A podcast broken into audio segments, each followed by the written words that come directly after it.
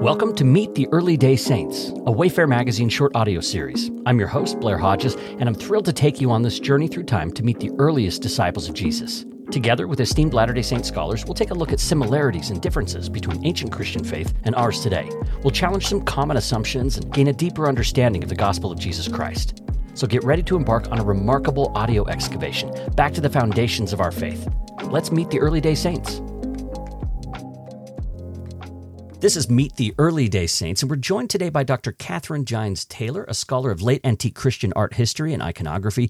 We're talking about a book that she co edited. It's called Ancient Christians An Introduction for Latter day Saints. And Dr. Taylor contributed a chapter called Inclining Christian Hearts Work for the Dead. Catherine, it's really good to be with you again. Blair, as always, great to be in conversation with you. And we have spent so much time together when I was at the Maxwell Institute, and you were there as uh, as the Nibley scholar. Yes, I look back on those four years as a real highlight in my academic career, and it was so great to be there with you.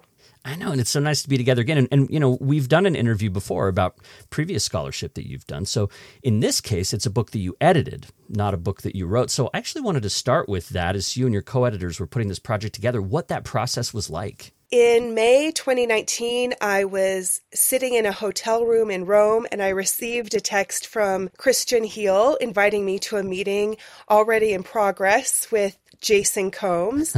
and I was so immediately on board with this project because, you know, as an art historian specializing in ancient Christian art, I really understood the potential that it had within my community. I think I was also a little overcome with the vision of the aesthetic potential of bringing art and material evidence into conversation with text, you know, a format that we are so often more familiar with. Yeah, when you say the aesthetic potential, you're basically talking about the beauty of this book that includes so many images in full color. And I hope readers can appreciate that. That's a really costly thing to do, but it really just brings history to life. Like we're looking back through time. I think catching the vision of the project, the whole editorial team, as well as the administrators at the Maxwell Institute, I, am so pleased that, that they agreed to kind of take the risk of high quality printing specs and paying for the extra color because I think that so much of that world comes to life right in front of our eyes with this volume. Mm. And with your chapter, it's about work for the dead. And at the beginning, you invite readers to here's a quote from you you invite readers to suspend ideas about who you think the early Christians were and let them represent themselves. And so I wondered, thinking back, before you became a specialist in this stuff, what kind of ideas did you have about early Christians that have kind of been overturned? You know, I I thought about early Christians in some very boundaried ways. Uh, I really hadn't thought of them in the landscape and the environments and the geographies that they inhabited. And I think it's easy to kind of categorize or pigeonhole this this seemingly monolithic group of people into a very normative and maybe even orthodox way of thinking. And the more I've come to know and appreciate and learn about the early Christian groups and even individual people within those early centuries. I, I'm always surprised and delighted at how human they are, at our shared aspirations for a kind of spiritual life that is different than ordinary, quotidian, everyday life. Yeah, for me, I would look back and just sort of think about them as being just like Latter day Saints, except maybe they didn't have electricity and wore different clothes and stuff like that, rather than living in a very different historical context. And like you said, they have so many similar themes of concern, like death, obviously, like spirituality, like, you know, their religious lives but then they're in this very different context for me that I don't think I really appreciated before I started reading the work of historians. Truly. And and you know there's so much that is complex and informative and nuanced.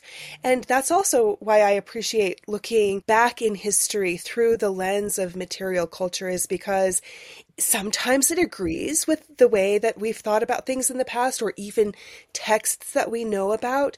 And sometimes it pushes back in some very surprising and human ways. when we're looking back, we're looking at like ancient texts and stuff, but I want you to expand a little bit on that, what you call material culture. This is basically like actual real life stuff. What kind of evidence are you talking about specifically that opens up these new views? So, as an art historian, I look to objects, but but typically not just any kind of object, objects that help inform us through the medium of art. Uh, so we see symbols or narrative representations, or even um, some objects that combine ordinary daily use with uh, symbolism like an oil lamp that has Christian images exactly. on it or something. And and I love those kinds of immediate, ordinary, everyday objects. So it doesn't have to be high art that you might hang on a wall in a museum. This is art that often graces small objects like marriage rings or uh, fertility armbands or, yes, oil lamps. My favored place to look at material culture is, of course, catacombs, and I look at sarcophagi. So, yeah, this is where people are buried. Yeah. Exactly. So, that's really my specialty. So, I spend a lot of time in cemeteries and in crypts, as well as museum storehouses and museum floor rooms, uh, looking at things that kind of get pushed off into the corner. And people will see images and some of the photos that you've taken yourself where they'll get to see some of the beautiful works of art that where people were buried in these sarcophagi. Is it sarcophagi? I should ask. Uh, is that correct? Sarcophagi? I don't know. Um, I always, I say sarcophagi. Okay. So that was the one I didn't. Uh, that's okay. No worries. We can edit whatever you want. but it means like bone eater, right? Doesn't yeah? So it's it's flesh eater. So sarcophagus flesh is yes the right. flesh eater. That's right. So it's so the bones stay. That's right. The bones typically stay, and and they could be reused over and over again, and often were either by families or by later generations. So they would often, you know, brush the bones to the side or remove them and put them in other repositories and and reuse the sarcophagus. Huh. All right, we're going to talk more about the materials surrounding death here, but let's take a look at the phrase "work for the dead" more broadly here. You're inviting Latter-day Saints to think about that phrase a lot more broadly than we usually do. When I hear "work for the dead," it, I tend to think about baptisms for the dead and you know temple ordinances type of stuff. But you say work for the dead can encompass a lot more than that. Yes, I do. And I look to the early Christians to kind of see where they were trying to do things that were efficacious on behalf of their ancestors, their family members, or their neighbors. So some of the things that they would do are very accessible to us even today, and they were accessible to them. They would pray, they would keep vigil at gravesides. There were certain days of the year that they would go and they would honor their ancestors. They would light candles. They would invoke the intercession of saints and martyrs, as well as Christ himself uh, on behalf of of the dead. So, and they felt that all of these were inclining their hearts toward their dead, and that they had an effect in the salvific kind of ascension of the soul. Right. So, work for the dead is not just the kind of ordinances that we perform as Latter day Saints, and we'll talk about baptism for the dead and early day saints later on, but it also means things like visiting graves or like how bodies were prepared for burial or how people thought about death or the kind of rituals that surrounded it. So, even today, visiting a grave on, on a particular holiday or on someone's birthday would be work for the dead. Praying for a loved one who's dead would be work for the dead. So, like That's ancient right. Christians and Latter day Saints, yeah, all kind of do these works for the dead. We share that. And I think of work for the dead in antiquity as more about being in relationship with these people you know that that if you could keep certain rituals or certain uh, vigils that it kept those people alive not just in the afterlife but they ke- it kept them alive and influential in your life in the life of the living hmm. In the chapter, you take us back to fourth century Spain, where there was a church council that made some rules about burial and about what you call the veneration of the dead. Talk about some of those rules and why they were put into place. Yes, there was a council called the Council of Elvira, and there were a number of canon that were set up as rules. And I love looking at these rule canons because usually we can read between the lines and say, all right, if there's a rule against something, it probably means that people are practicing, that they're doing something yeah. that often ecclesiastical centers are going to kind of want to either rein in or take control of themselves for different purposes. One of my favorite canon from this council is one that prohibits the lighting of candles in cemeteries during the day. And, you know, you think of the people who would probably be available to go and keep vigil in a cemetery during the day and to bring a candle or share libations with the dead. And they were probably trying to make this rule against female vigil keeping uh, in cemeteries. They associate this lighting of candles during the day with a pagan practice so that it would be taboo. And they also made further practical argument against it by saying, well, the light is keeping spirits alive or keeping, you know, it's not allowing the deceased to rest. So sometimes you have to turn that light off. I can't sleep. exactly. So sometimes you have to look in between the lines of the rules to kind of get at what is actually going on in practice. And it must have been common enough for it to receive some kind of ecclesiastical censure. Yeah, so it seems like people were kind of doing things their own way in some ways, and then the church as an institution steps in to control that or shape the work for the dead that people are doing. Sometimes with an eye toward what doctrines might suggest or something, right? So I remember growing up, I, I heard that cremation was kind of frowned upon within our church.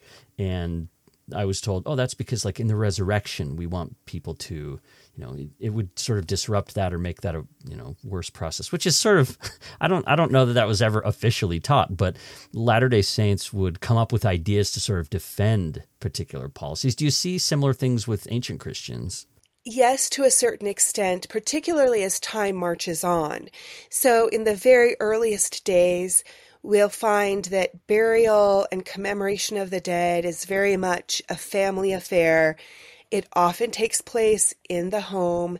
And then we start to see, particularly as churches are built over commemorative sites for martyrs and saints, that we find a new kind of practice called burial ad sanctos or holy burial, where people, especially if you can pay for it, uh, if you can make an offering or have an important sarcophagus to place near the saint that demonstrates your faith in Jesus, then we start to see more of an institutional, church oriented kind of practice around death and burial. Now, of course, I, I would like to not be as cynical as maybe I am uh, in thinking about how that revolves often around uh, donations and money and that sort of thing.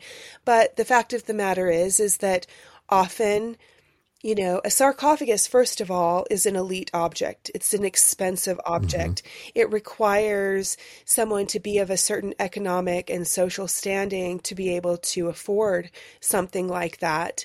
And those are the kinds of things that you often find buried near the holiest of saints. For example, mm. the Junius Bassus sarcophagus found very near the tomb of St. Peter in Old St. Peter's, right? And of course, that being a, a, primary or chief location of holy burial. Yeah, they'd want to be near that really amazing person, right? That's right, because the idea was that the, that person had influence in the afterlife. They had received crowns of glory and they could make a kind of intercession for you mm. because of your demonstrated righteousness. I was just reading a book about early miscarriage in the United States, in United States history, and the book talks about how there were excavations done around churches and they found where people were burying their babies or stillborn babies right next to the church against the rules. and they would bury them where the rainwater was coming off of the roof, sort of as a way to maybe symbolize or suggest baptism, like the, these babies were for were not able to be baptized, and so you know this was not what the church was doing, but this is definitely what church members were doing. Right, that's so fascinating, especially kind of the, the proximity to the church, but also that symbolism of water that's kind of baptized mm-hmm. the church and then falling on those graves. That's beautiful. Yeah, yeah, I really like it. I remember interviewing Thomas Laqueur about Work for the Dead, and you just reminded me of something that book suggests, which is that even church buildings, like a church building, kind of grew up first and foremost around graves, around burial places that, you know, early Christians, early day saints were meeting in homes and meeting different places like that. It wasn't until later that church buildings arose, and most of the earliest ones were connected to burial sites and, and pilgrimage sites for like where martyrs and others were buried. So the church building itself kind of grew out of work for the dead. Absolutely. So very early on, you have people commemorating or coming by or stopping by the burial place of early church fathers, of early apostles, and you really kind of get a sudden insurgence of building around this kind of cult of the saints, this cult of martyrs, by the time you have Constantine's mother, Helena, who makes pilgrimage to Jerusalem. She goes to the Holy Land and she recognizes these sites and, and funds ostensibly churches and places where people can come and meet and even take away little souvenirs or eulogia that uh, had been in contact with these early venerated people. So it does, it grows up and becomes very, very popular. Through the Middle Ages, through the Renaissance, even today, you have pilgrims who will follow along certain pilgrimage routes in order to find their own selves spiritually, but also to be in contact with, with these places. Right. And being in contact with these places was also kind of being in contact with these people that had come before. And you talk about intercession as playing a big role in the work for the dead. Intercession being the idea that, as you've mentioned, someone could intervene on your behalf or sort of plea to God on on behalf of you. Like maybe they they're closer to God, they have a better standing or something, and they can stand in for you and maybe vouch for you or something. So let's talk about this culture of intercession a little bit. In the chapter, I talk about two specific women who are intercessors. One is Thecla, uh, who acts as an intercessor on behalf of a, a pagan woman, actually, through a dream that her mother has. And then I also talk about a woman called Vibia Perpetua, who also, via dream, acts as an intercessor for her younger brother, who she has seen in vision as, as suffering when she comes out of her vision, she knows that she must pray in her state of incarceration. She's actually being incarcerated as a as a Christian believer, and she takes it upon herself to make intercessory prayer for her brother and subsequently has another vision of his rest in alignment with Christian salvation. So, yes, intercession was popularized in the literature and I think that, especially by the uh, kind of just the wealth of material culture that we have that speaks to the, these same kinds of practices, that people were taking those examples and demonstrating them in their own in their own lives. You mentioned the woman who was interceding for for a pagan. Was that unusual in early Christianity? I mean, Christianity has long taught the necessity of baptism, for example, and you know that that Christ is the only name uh, under which people can be saved. So, was it unusual for a Christian to believe that a pagan who had died without Christianity could that you could intercede for that kind of a person?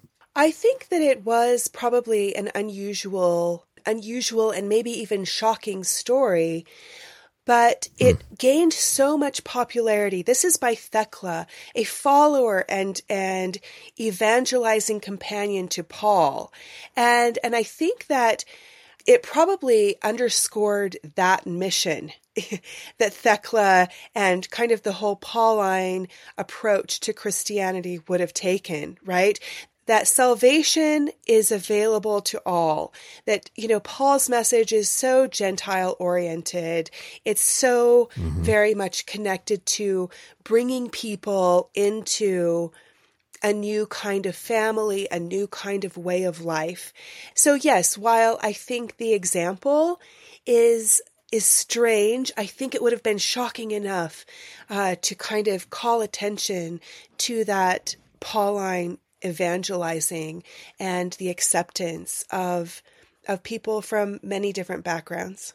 Yeah, so as Paul is sort of stretching the boundaries of who could be included in the flock, that could extend not just to people who weren't Israelites or weren't Jewish, but also to people who never had been. And and you know, as Paul's pushing that that border outward, you have someone like Thecla who's also doing it around pagans or you know even people who have died already. So it's it's, it's really interesting to see Christianity develop that way because today for Latter Day Saints we think about proxy ordinances. There's kind of this easy path, or maybe not easy, but just like a straightforward thing. Like after someone dies, you can do their work for them and then they can accept it and etc right? Um, we think about baptisms for the dead and your chapter talks about this. It's only mentioned i think once in the new testament right in first corinthians. Correct. And it's just like kind of a he kind of says oh why else would they be baptized for the dead if there's not going to be a resurrection? He's using it to argue for resurrection. He's not teaching baptism for the dead even. So it's kind of this aside. Does does the evidence show that their that these practices of baptism for the dead looked like what Latter-day Saints are doing today or did early day saints have a variety of views on what baptism for the dead might be? So as far as I can tell, um, baptism for the dead as a practice is rare and only practiced by certain groups and in certain locations. I, I think the Marcionites are one group of people who have a particular kind of acceptance of baptism for catechumens or those who have been kind of coming into Christianity but who have died before they could be baptized. I actually iterate the kind of experience that that baptism would have looked like in my chapter. But it, it really seems to be kind of a rare occurrence. Paul himself mentions it, you're right, in First Corinthians, but in other correspondence to other communities, it's not mentioned at all. And so I think it is not a standard practice, but something that may have been experimented with by certain groups of people or even discussed by certain theologians. And one kind of interesting find that I that I uh, make reference to in my chapter is that many theologians who are discussing this kind of fascination with baptism for the dead or the redemptive acts necessary via baptism are are kind of those who are trained in Egyptian or Greek Egyptian ways of commemorating the dead. And I ask the hmm. question, is it any wonder actually that that a culture that is so deeply steeped in care for the dead and the afterlife as the Egyptians would be asking, they're the ones that are really kind of focused hmm. on on those questions. So I don't take it any further than that in the chapter, but but I, mm-hmm. I find that absolutely fascinating.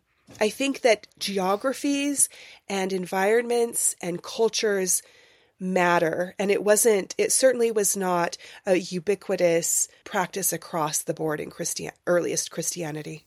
Latter day Saints will enjoy your chapter. You include a number of quotes and things about baptism for the dead and what that might have looked like that people can check out. And they'll be excited by that because we do it today and it sort of feels like, oh, that, that really justifies our practice or, you know, maybe proves something about what we do. Are there other practices or an example of another practice that Latter day Saints don't do that you find particularly beautiful or that you think would, would be appealing to Latter day Saints that we don't practice? You know, I thinking back about just commemorating the dead, uh, you know, we, we do practice that to a certain extent when we go to cemeteries of our ancestors on Memorial Day, etc.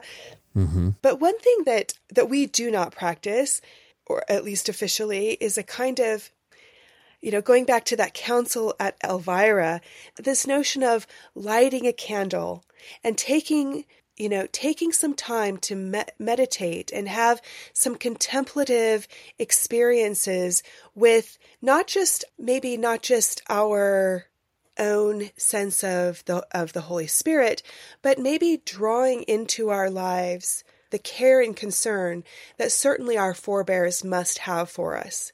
Taking time to meditate about that, I think, is something really beautiful that I think would be a lovely benefit to us and maybe also to them. Yeah, I think so. As as part of the grieving process, I think there's probably some cultural pressure now to get through the grieving process quickly. That we should be uh, looking forward to resurrection or reuniting instead of sort of spending time in this in between place. And the candle also reminds me of kind of in between Christ's death on the cross and then the resurrection. Right? Uh, he's buried in this tomb. There's this dark period. There's a a, a period of uncertainty and and then the light begins to dawn and it's a little light at first sort of like that candle i love that image blair and i think a lot about that liminal space that in between time space and especially as we're coming upon holy week I often take time myself between Good Friday and Easter morning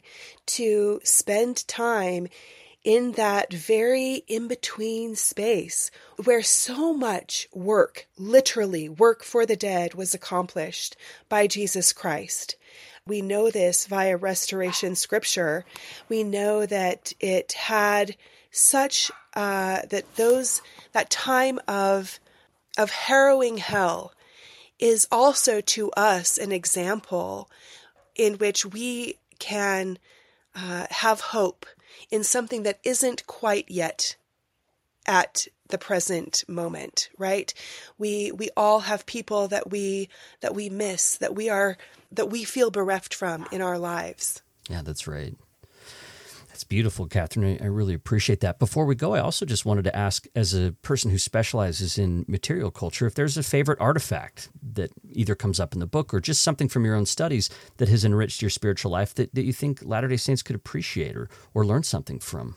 That, it was so, so hard to, to pick one, but yes, there are a couple of things that I would like to talk very briefly about.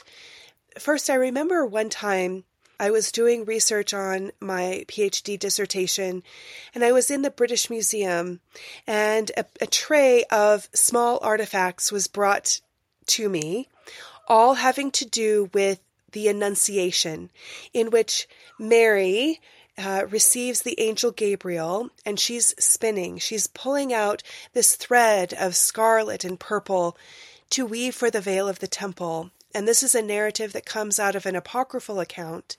But this scene was brought to me on a small marriage ring that belonged to a woman. And it really impacted me so deeply to see that women of faith and devotion carried these things with them throughout their daily life. That this wasn't separate from their existence, from their practices, that this was constantly before their eyes. And I consider so much of what I do as an art historian to also be theological work, because in so many ways, art is theology. I experience God in my work. Even as I am the work of His hands, the work of my hands also represents my spiritual devotion. And I think that the sacred art of looking and writing is also an act of creation.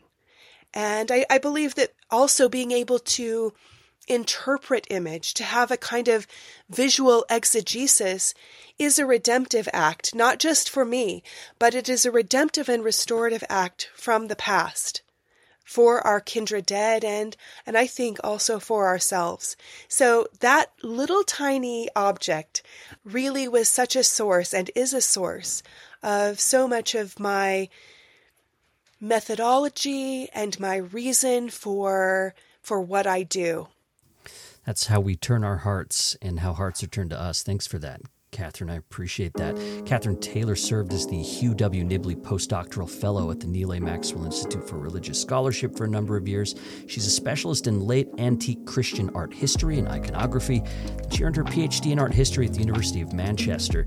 She co edited the book that this series is focusing on Ancient Christians An Introduction for Latter day Saints. And her chapter, a beautiful chapter, is called Inclining Christian Hearts Work for the Dead. Catherine, thank you so much for the work that you've done and for sharing it with so many people. Thank you, Blair. I have loved this conversation with you. Thank you for listening to Meet the Early Day Saints, a Wayfare Magazine short audio series. Each guest is a contributor to the book Ancient Christians An Introduction for Latter day Saints from the Neal A. Maxwell Institute for Religious Scholarship at BYU.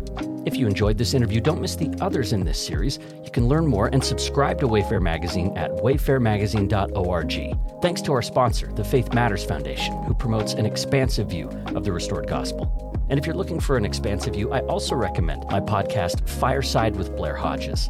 It's where we fan the flames of curiosity about life, faith, culture, and more. You'll hear great interviews with incredible people that will really take you by surprise. Fireside with Blair Hodges is available anywhere you get your podcasts and also at firesidepod.org. I hope to see you there by the fire.